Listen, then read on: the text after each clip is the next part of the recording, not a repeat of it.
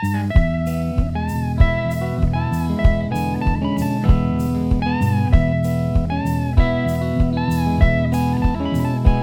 to the Writing Block Podcast, where we talk all things writing and indie publishing. Today's episode is about writing a subject that's close to your heart. I'm Becca Spence Tobias, and I'm hosting today with Michael Hayes, and we're happy to be joined by guest Danielle De Lorenzo. How is everyone doing today? Great. How are you guys doing? Good, all things considered. I love my family, so this is all good. Same, right? Same. Because we're really close now. So, so Danielle is a wonderful occupational therapist, and she specializes. Correct me if I'm wrong. In mindful movement and mindfulness for occupational therapy. And she is currently getting her doctorate in this subject and is going to be writing a book about it. So, Danielle, can you tell us a little bit, a little bit more about yourself and about your work? Yeah, so I have worked in special education in a variety of roles for over 20 years. I'm going on my 10th year as a pediatric occupational therapist. I have worked in early intervention, birth to three, for the first 15 years of my life as a full time job, working um, as well contracting with schools. And then the past five years, I've been within the school system and I run an occupational therapy program at a local school district. And I'm currently getting my doctorate with a focus on mindfulness and movement and exploration through the early years and its connectedness to academic performance across a lifespan. So, my big thing with all of my experience and all of the children that I've seen if we could get our children moving and engaging and we consistently provide our younger kiddos with opportunities to explore their environment before we even put a pencil and expect them to write or do any type of academic tasks, we're actually setting up the foundations that are needed within our body, within our nervous system to actually be able to sit and learn. And when children are at risk, especially kids within that birth to three, or they are suspecting that there is a developmental delay, it is imperative more than ever to get preventative care, early intervention supports and services. Yet, for some reason, um, we're still in a hurt. Uh, we just want to wait, wait it out, and you're waiting it out while the brain is actually the most pliable, you know. And it's unfortunate because I wish people would put the connection together. What you do between birth to five will set the stage for the rest of your life. So that's what the book is all about. And it's about my personal experience with now having my own son who is autistic and suffered brain trauma. And now my personal and professional life has kind of collided. So forgive me. It's it's funny. I, I tell the story so much now, and I've been on so many podcasts too. But I still I still get a little um. Well, of course, yeah. That's what we want to talk about. Well, I mean, it's obviously, I mean, it's it's, uh, and I think that's part of the value uh, in in writing too, is that you can say what you need to say because talking about it sometimes can just be overwhelming, no matter how many times you do it. So when you finally get into a, a medium where you can convey yourself and look at it and put out the message that you need to, yeah, it's it's, it's cathartic and it's powerful. Um, so yeah, I, bravo. no wonder. I mean, if, if both things are crossing together, and of course it's emotional. Huge applause for for taking that and using it to inspire, because obviously you want to not just take what you know and what you've done and apply it to your your own family and your son. You want to take that and also give everybody else a chance to work with your expertise, experience, knowledge, everything. So Thank you. Thank you. So, Danielle, seriously, thank you for being so open and vulnerable. Um, yeah, thank if, you. Because you were an expert in this before you had personal experience. Uh, yeah, for 17, 17 years before I had a baby. Yeah, because he's going to be three in June. Can you tell us what it was like for you as a professional when you first realized that your son might need some intervention? So, I noticed something at week one, pretty much at day one. Um, I noticed that the right side of his body was more tight than the left side, but it was so slight that no one was really paying attention to what I was saying. And I just kept kind of moving on. So it was around the um, 11 to 13 month mark where I remember seeing um, signs of autism. And I just kept thinking, no, no, no, no, no, no. This this isn't going to happen because at that time, when I was pregnant and Becca met me while I was pregnant. She um, through a gentle birth class, and I just was like, I just want a neurotypical child. When people would ask me what I want, I was like, oh, I just want a very healthy neurotypical child. I don't care if it's a boy or girl. So it is literally like my worst fear coming true. And not because I wouldn't be able to handle a situation like that, but because I'm going to tell you and see this is the this is the hard part as a professional you see all these signs and then you have the rest of the world telling you oh you're you're just being silly you know too much you yeah. know too much and i said okay i know i know and i said but something isn't right and then when he had over 20 words and lost all his words, that's when I knew in my gut that something was seriously not okay. And then he wasn't really making eye contact or pointing or imitating or even communicating at this point. And then we had a lot of self-injurious behaviors like headbanging and hitting and throwing and hitting himself against the the wall, like running headfirst into the wall. And this is my little baby. This is like my 18 month old now. And I didn't stop fighting. I'm glad that everyone kept telling me that I I was thinking too much because everybody else kept kind of that typical dream alive for me. Like maybe I am thinking too much. Maybe I do know too much. Oh, but I'm going to sit here today and tell you no, I I I was correct 100%. There was something absolutely not typically developing about my son and I had several people in the medical profession tell me he's fine. It's totally okay. He's totally okay. And I was like, no, he's not okay. And I want a referral. And I had to fight for every referral that I got. And I just remember feeling very depressed because there was this time where I felt like I could have kept doing more. But then there were times where I was like, maybe it is me. Maybe it's me and I'm going to let it go and I'm just going to let it go. But every time I let it go, I kept having this gut feeling like something isn't right. And I think that's a mom feeling too. Now, this is my first child, my only child. So I think for me, because we had a traumatic birth, you know, he had two failed vacuum extractions, they couldn't get him out. So, I mean, we lost his heartbeat. He did lose oxygen. The cord was wrapped around his neck and body, but he was oh, fine. Oh, jeez. Wow. You know, everyone's just like, oh, he's fine, he's fine, he's fine. And he, and, and, you know, dare I say, he doesn't look autistic, which is another problem in itself because you don't look autistic. You yeah. are autistic and yeah. you're you know like you're dying it's just this whole thing. So it's just horrible stigma. I am a neurodiversity mama through and through and i believe that all children of all abilities are defined by who they are as people not by what their strengths and weaknesses are. But for some reason society hasn't caught up to that yet but i'm hoping to change that. Uh, yeah i appreciate that. Oh wow. Yes. Um I, even just uh, in my much more limited experience, uh, my background's uh, I'm a nurse. I've been mostly in ICU and ER, mostly in ER.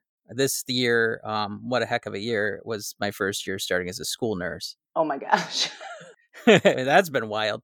Uh, but between even especially ER and all the different kids and different issues and everything that comes in through there and going into a school environment too is seeing all the stigma that comes with things that just people simply don't understand and or won't take the time to understand um, it's it's tough it's it's very difficult. You know i'm uh, horrified at seeing a lot of it happen and you're seeing that through the eyes of of a mom so yeah. no wonder you want to fight. So but but there's there's a right way to fight. Yeah.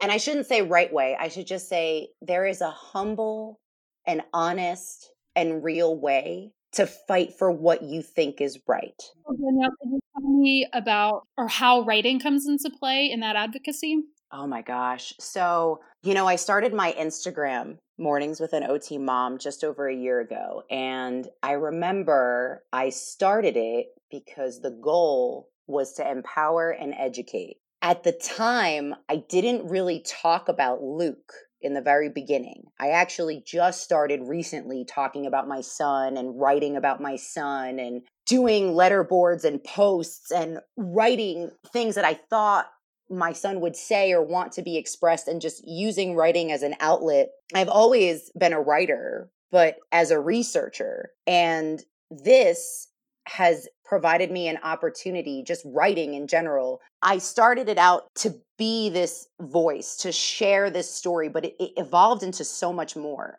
I had no idea how powerful my words could be, how impactful they were. And I had no idea what writing was going to do for me. And when I tell you, I, I write and I would be hysterically crying while writing. But what has given me strength is all the feedback that I get from parents and therapists and just other people that have come across my story, come across Luke's story, and they say, Thank you. I've been feeling this way too, and you made me feel better. Yeah. Mm-hmm. And that that is some powerful stuff. Like I always joke and say people want to listen to me. People want to hear me talk and hear what I have to say and each time that I keep doing it, it gets easier to write about because the ch- most challenging part is to be able to write while showing my son like writing with dignity. I always want my son to be reflected and looked at beautifully. So I try very hard when I write and describe him to just make sure I'm presenting him as who he is and not what his diagnosis makes him to be, if that makes any sense. I've been able to do that through writing. Yeah, absolutely. And uh, honestly, it sounds to me like you're um you're on one of those quests where you're you're writing the book that you can't find anywhere and always needed. Yeah. Yeah. so you're you're living that story and telling it because you know that you you needed that book and and other parents and other people are giving you the feedback like you said uh supporting that. It really speaks to me Danielle when you're talking about your just your need to show your son with dignity i'm experiencing that and i'm i can't imagine experiencing this in the context of being a parent but in my book that i'm writing right now about the punk scene where i grew up i'm writing about my childhood friends about my whole childhood and these people have really difficult stories. So people who have experienced extreme poverty addiction loss um, trauma after trauma but have also perpetuated some of those things have sold drugs and sexually assaulted people. They're the people of my life. And so I want to do their stories justice, show the complexities of them, show their dignity. And so th- that's really difficult to me. And I cannot imagine trying to do that with a child. I haven't taken on writing about my children yet, but I really respect your your quest. It's one of the reasons why I haven't really shown any videos of Luke headbanging or posted about that. I talk about it because, you know, I think first if we can talk about the things that are hard to talk about, that people kind of don't know how to talk about or don't know or have other preconceived notions of what things are or should be or when they've encountered like I've had plenty of people stare at me when Luke has been headbanging and kicking me and it looks horrific. But if you actually took a minute and I wrote about it and you read it, it wouldn't appear as what you saw if that makes any sense. Yeah. so it's like and that's that's that challenging piece because autism is already a stigma. People already don't know how to talk to you sometimes because you know it's it's they they they're already thinking of it as this you know death sentence. And listen my kid is the coolest kid around. He's going to bring such joy to this world because he's just like any other kid with any other chance to do anything. And yeah is he going to have some struggles but don't we all? Why do we have to focus on his autism? Can't we just focus on what he needs support in and provide that support? And when we write about this and when we're being mindful and when we're using our words, we can use our words for the greater good. We can use our words to shift the mindset of the masses. It is possible to do that. It's true. And I absolutely agree with the video thing because with that comes like the the the voyeurs and you're inviting people who are you know the commenters, all the horrible people on YouTube channels who have no bearing on anything whatsoever. It's not proving anything, but there is a power to putting it to word, to spreading a message, and to actually opening a conversation rather than just this one way video of something that's not even worthwhile estimated percentage of his life. That's not right. who he is. Um, I mean, autism has been with us forever. We're we're finally learning about it and gathering resources about it. And that's that's a good thing. Having voices like yours are extremely important. Touching back on how I've changed professionally, I have been advocating for all kids my whole life. And once my son became everything just focused on being a mom and then now that he you know was got this diagnosis and all of this stuff and I started writing about it and researching, I was learning about all these other communities and neurodiversity. I didn't even know neurodiversity was out there. I didn't even know about these social learning theories and all these other things that are utilized in how autistic adults would like to be reflected as or, or and it's just I'm learning so much and I think the most important thing that I'm learning is just to respect everybody and that we all just need to have a more inclusive mindset and always come at these types of situations with heart yeah. and and nothing ever malicious because if we're always coming with heart then we'll be able to reach a level of understanding and respect for all. And like saying danielle language and writing is such a great way to to put that into practice. It's such a big part of it the way that we talk about things. It's really clear I think that your personal experience has shaped your professional view has has helped it. But i'm wondering if there have been any challenges to writing about something when it's so close to you. And i'd like to hear from you too michael because i know you were working on a book about um, the your er experience for a while. So i'd like to hear from both of you about the challenges of writing something that you feel so strongly about. Okay, so every time I sit down to write something about Luke, it ends up getting changed so many times, or sometimes it'll just come right out. And I think what happens is, okay, it's much easier now. I feel like it comes in waves. It depends on what I'm writing about and how close it is to me there are things that I, because of being a therapist and my nature, I parent naturally with therapist strategies, right? So when I'm writing about, you know, tips and tricks and all that stuff, that stuff's great because I'm able to look at it from a therapist perspective and then put my mom perspective on it. And I think that's what's made the biggest difference for me about writing and where it is a huge responsibility. My voice, what I'm saying is influential. And I want to make sure that everything I am saying is rational and logical and pretty much as general as possible because even though something might have worked for me, that doesn't mean it's going to work for you. So when I'm presenting information via my written expression, I want to make sure that that is accurately stated because what you start to find is when you put information out there and you don't say things in that clear manner, that's when people can start to misconstrue what you're saying or not accurately take what you're doing and applying it in a way that someone else needs it. So it's like that responsibility of making sure that all those pieces fit. So I think that's the difficult part about writing something so close and always using myself in as example because not everybody is going to have those same examples. Mm-hmm.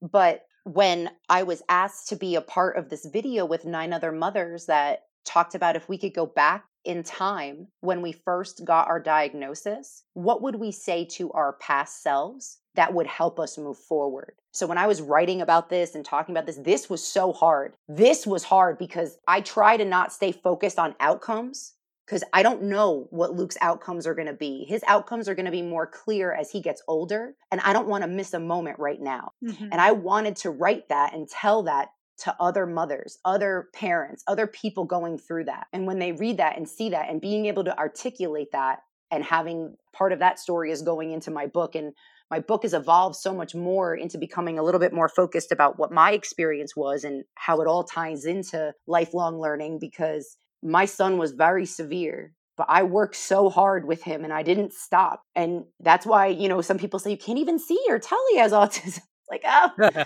yeah, but he does. So this is what we've been doing. And I just, like, I actually practiced what I preached and I put it into writing. And you have to practice what you preach when you're writing with something so close to home because I am the therapist, I am the mother.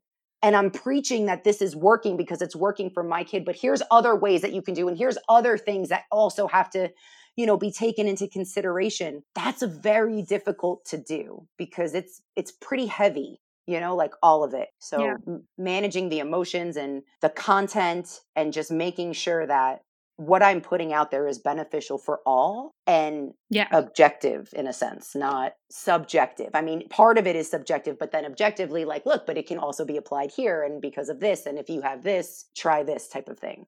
Yeah, out of curiosity, about how far along would you say you are on this at least first book? I mean, it sounds like it could easily be a series. Like, but uh, where are you at right now? So right now, I have pages and pages and pages and pages and pages of it all done, but it is not put together because the awesome thing about my doctorate program is that every class you take has assignments that are specific to your capstone project. And for my capstone project is I'm writing a four chapter book about this topic. So all of the mindfulness research like the mindfulness you know without giving too much away but the mindfulness chapter is all it's all done. Now it's really taking all of my writings and putting them together and getting it through and it'll be finished by next april. That's awesome. I'm excited. I'm really excited for it. So what about you? Yeah michael. Me? Uh, the, the project i'm doing it almost kind of just started out as just straight up journaling um, because in my experience nursing, uh, I, I, got into it honestly because of a personal experience uh, with family, with other people that I've been with, with just caring for people and just finding kind of a natural draw toward it. And that led me into nursing, which led me into ICU and ER. And I just, throughout my years there, especially in ER, and that's that's kind of what what I'm writing, and it's it's still in first draft. I'm still kind of putting it all together. Um, it's basically at this point a lot of journaling but it's it's really reflecting a lot on what I see people not knowing about our healthcare system in general, um, which is a, lot. Right. I'm actually it, I'm really highly considering just turning this into like a series of easier to digest things. You know, maybe something 100 pages or more, um, but not like because it could easily be this tome of information that everybody would just kind of look at and say, "Well, that, that'll hold my door open." And because it's just it's it's a lot, it's too much, and uh, that's that's kind of the core of the the problem with even understanding the healthcare system and what basically people behind the scenes and everything what they what they go through. I, I, think a lot of it, what I'm writing right now, is is partly was born of the conversation I would have with a lot of coworkers um, in the ER, where I, I kind of just would jokingly say I wish there were still PSAs like there used to be like in the 80s. Right. Like I go, there should be a PSA for that. Like there should be a uh, PSA for this and there's a whirlwind of information and opinions and back and forth and everything about healthcare in general uh, without any focus uh, people get to pick and choose on what they focus. The reason why I'm uh, drawn to the story basically being from the ER perspective is that no matter what, that's something where pretty much everybody it's it's that thing where everybody wants one nearby but never wants to go to. Right. Even that is kind of a lie because there are people who do want to go there often, and it's a different bit. It really is kind of a strange front lines sort of thing for everybody from the first responders on through that ER situation, that kind of front door to every hospital. And the reason why it's uh, such a huge inspiration for me is twofold. Uh, one, it's it was my favorite specialty for many years because it was just challenging, um, both physically and intellectually. So it was never boring, obviously because you get to be you get to wear all the different hats everything i did in school and never learned even close to enough about uh, one bed you're a psych nurse next bed you're an ob nurse next bed you're a trauma nurse next bed you're a med surg nurse and those that's your assignment and then somebody goes and somebody comes in and now you're a pre-op nurse you know it's like all these things just kind of keep changing and rotating but there's a lot more dynamic to it than that. And I know that there's a voice out there for a lot of my fellow healthcare workers, everybody at front lines, uh, everything, even through uh, maintenance and cleaning staff, housekeeping staff. Um, there's just a lot that's going on that is just, it's just, I feel like it's just not told, at least in an interesting way. I, I feel like most of these things come out in a medical bland way and it's something people choose to ignore. And I enjoy writing. Uh, writing about it and journaling about it is has been part of my own therapy because I've I've actually had certain issues, uh, PTSD with it, and I'm living with that.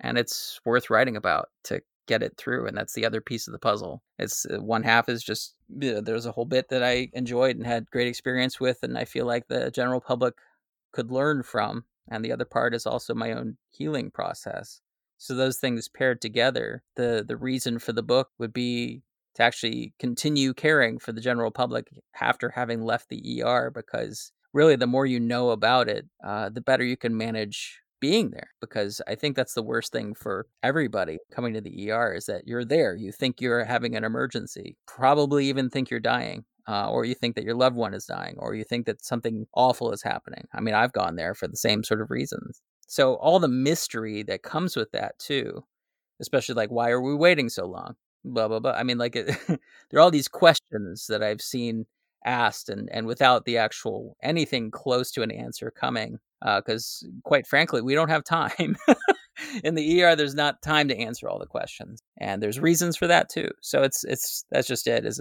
unfortunately it's a bit of a rabbit hole but yeah that's that's my project i've rambled. Feeling so close to that how do you think that's affected the process of writing or how do you think that's been a challenge? Obviously you having such expertise in it and being so close to it will be a benefit because you'll know so much and you'll have so much heart to put into it but do you think it being so close has given you any challenges when you're writing about it? Well it definitely gets tough because what i don't want to do with all the time i've put in and all the experience is just speak generally. Uh, when i write very like hugely general things it's just very bland and nobody's going to care about that. It sounds very textbook. Textbooks are just very general. Um, I have very specific examples of things that can happen. Of course, all edited and put very generally to keep in line with uh, federal law if and when this thing sees the light day. But yeah, I mean that's that's just it. There's there's a lot to relive, and I guess it does get hard. But the reason to is just kind of keeping eyes on the prize. To relive it or rewrite it or, or revisit anything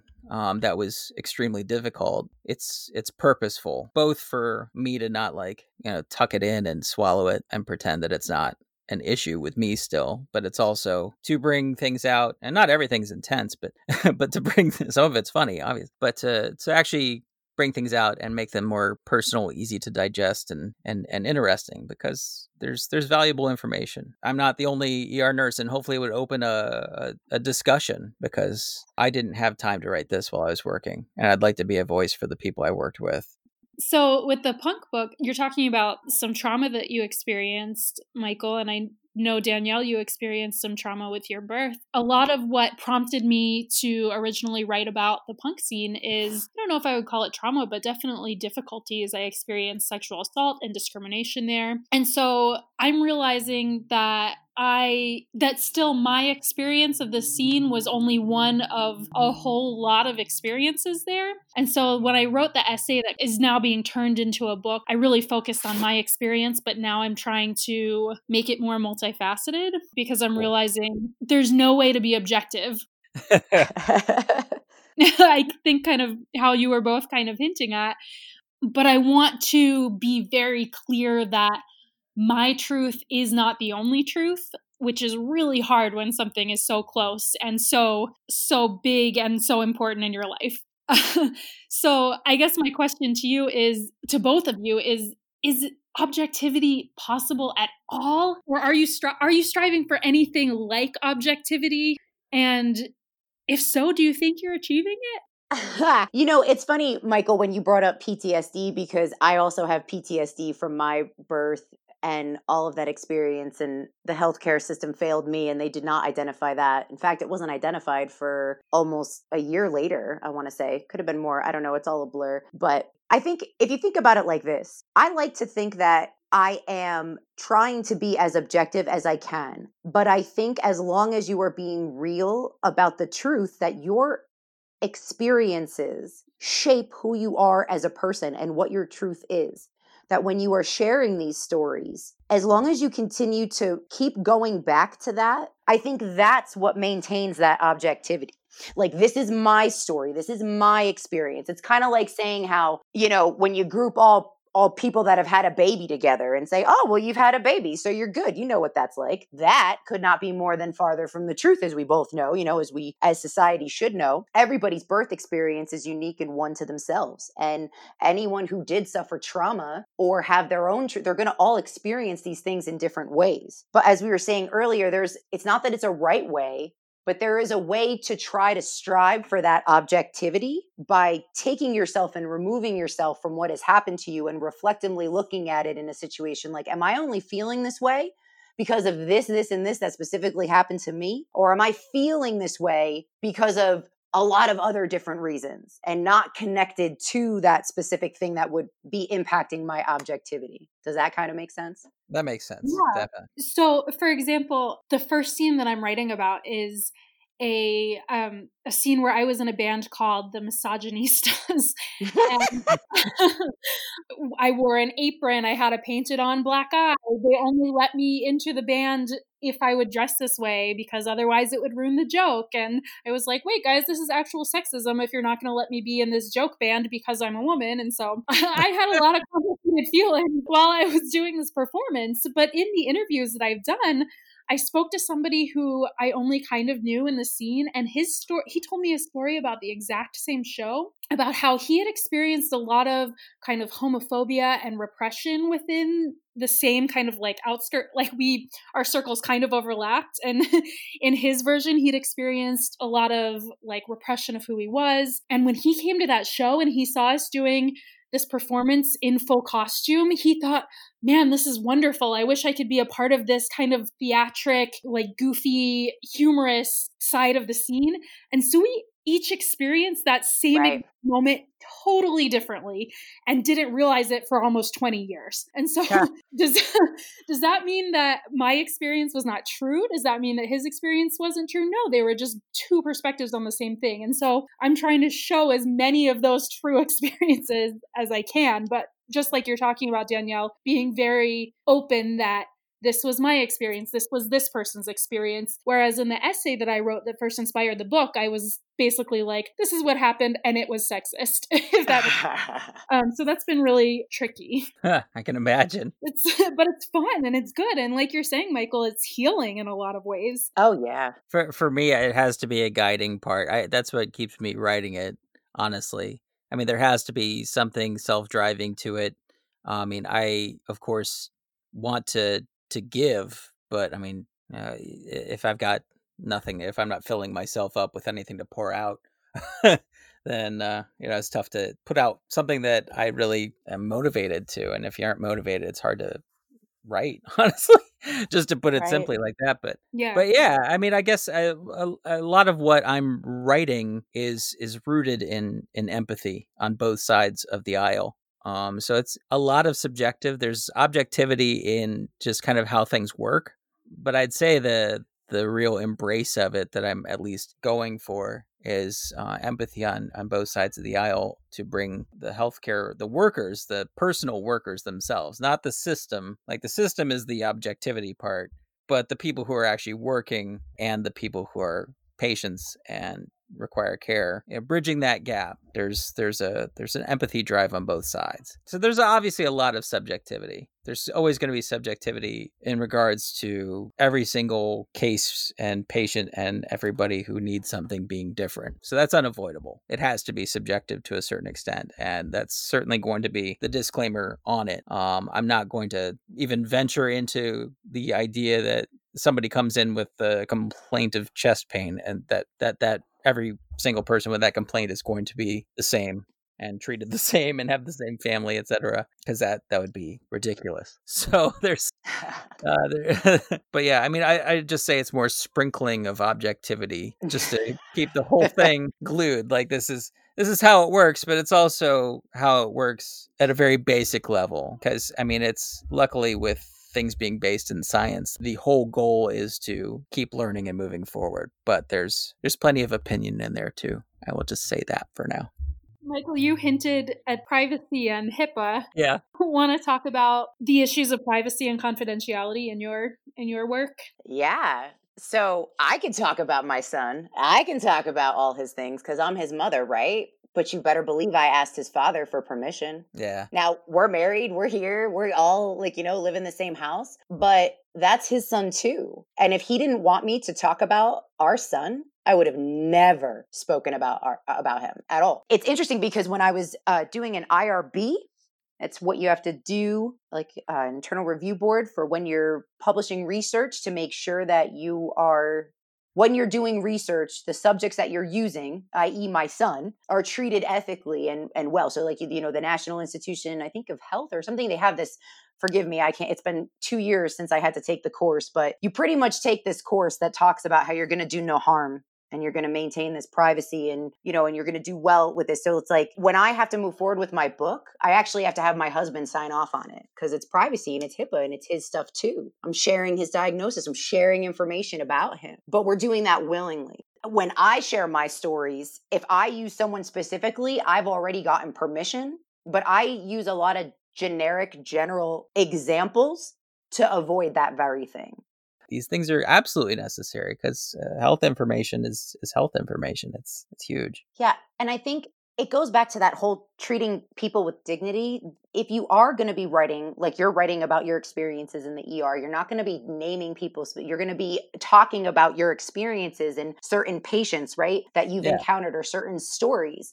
And there are certain aspects to that where, like in my book, I'm going to be pulling different moms' stories. And I'm going to ask the moms, can I use your story? And if they say no, or can I do it anonymously? Like it's always asking, but they're going to have to sign a consent form. It's all about consent. You always have to have informed consent. And I think that is what's in with research and with writing. That's a big thing when you're writing about true things, right? But then again, these are experiences and then you're talking about people's like private information. So that's a little different from like a hipaa standpoint but like just from like a privacy perspective i think as long as you're always treating the individual with dignity and have permission to speak about said individual about their stories from them or whoever is responsible you know what i mean? Like i think that's the best way that you can maintain that because i've seen what happens when those types of things have been breached and it's just it all goes back to that's not treating one person with dignity. Right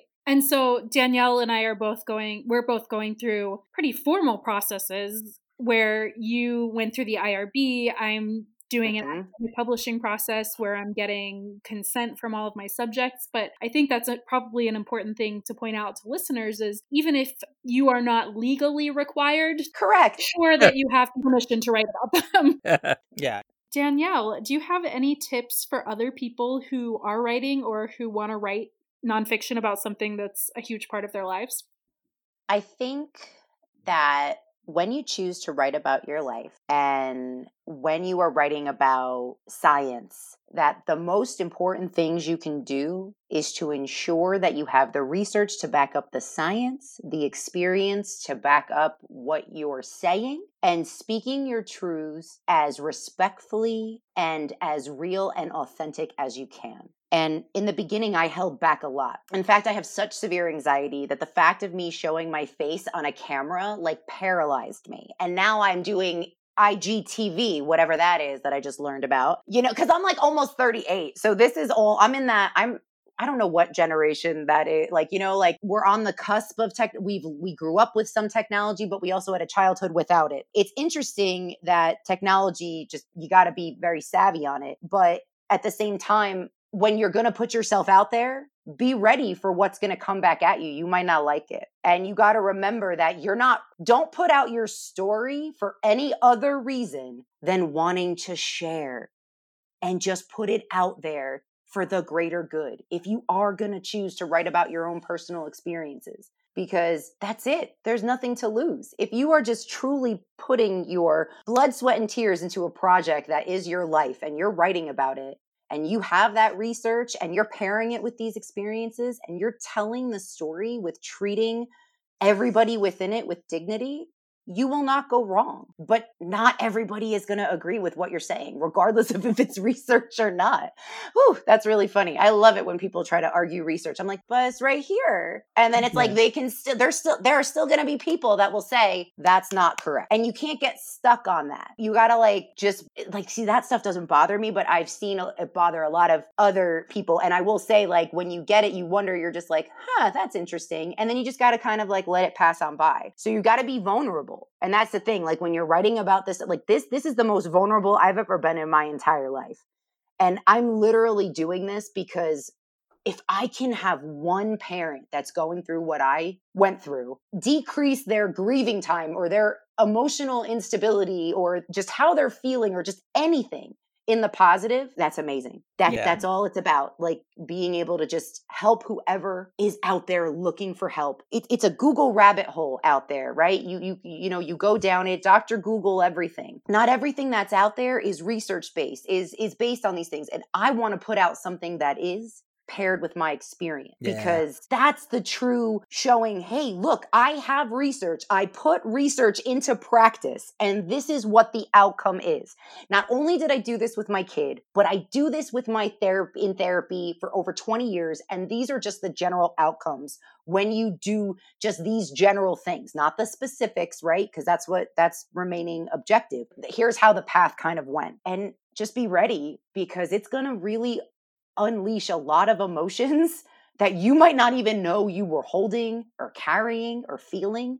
Because when you write, I mean, you guys know it's an emotional process sometimes. Be ready to really work through what you want to write about and how that comes out because I know I've written several things and then all of a sudden I'll reread it and I'm like, "Ooh, I was sad when I wrote this. Let's change this. Let's make this a little more happy. Ooh, this seems angry. Let's not make it so angry. Let's just I know you're angry about it, but let's let's do it in a nicer way." It's kind of like when I wrote about that bedside manners when I had a horrific experience with a neurologist and I'll just stop there. But I wrote about it in a beautiful way. If you all would have saw my first version, it was not a very nice version of what I wanted to post out there. But it's taught me a lot of discipline through writing. Just keep fighting, you know, for a more inclusive world. So if you're going to write about personal experiences, just get ready because it's a whole type of roller coaster of emotions in itself.